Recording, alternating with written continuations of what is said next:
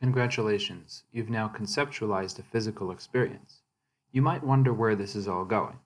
Well, if you put effort into the steps so far, your mind may have started to wander as it associates each concept with other concepts.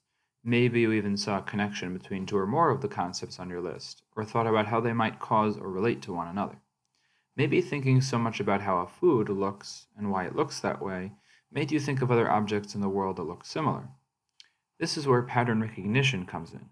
Everything we think and feel comes from patterns and associations that form in the brain to paint a coherent picture of reality based on what we experience. We naturally and unconsciously try to make sense of things and see the pattern in existence. The universe feels so vast and intricate, but you might be surprised how much of it follows the same system.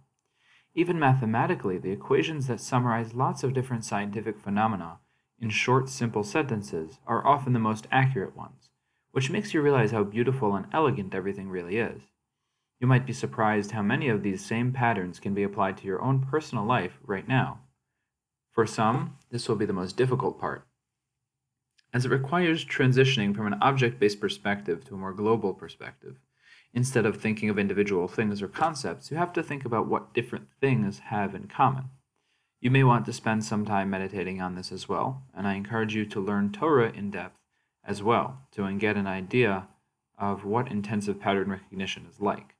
This also gives you perspective on the concepts directly if you devote time and effort to finding it. Listen to some music or take a quiet walk in nature, whatever helps you think more broadly.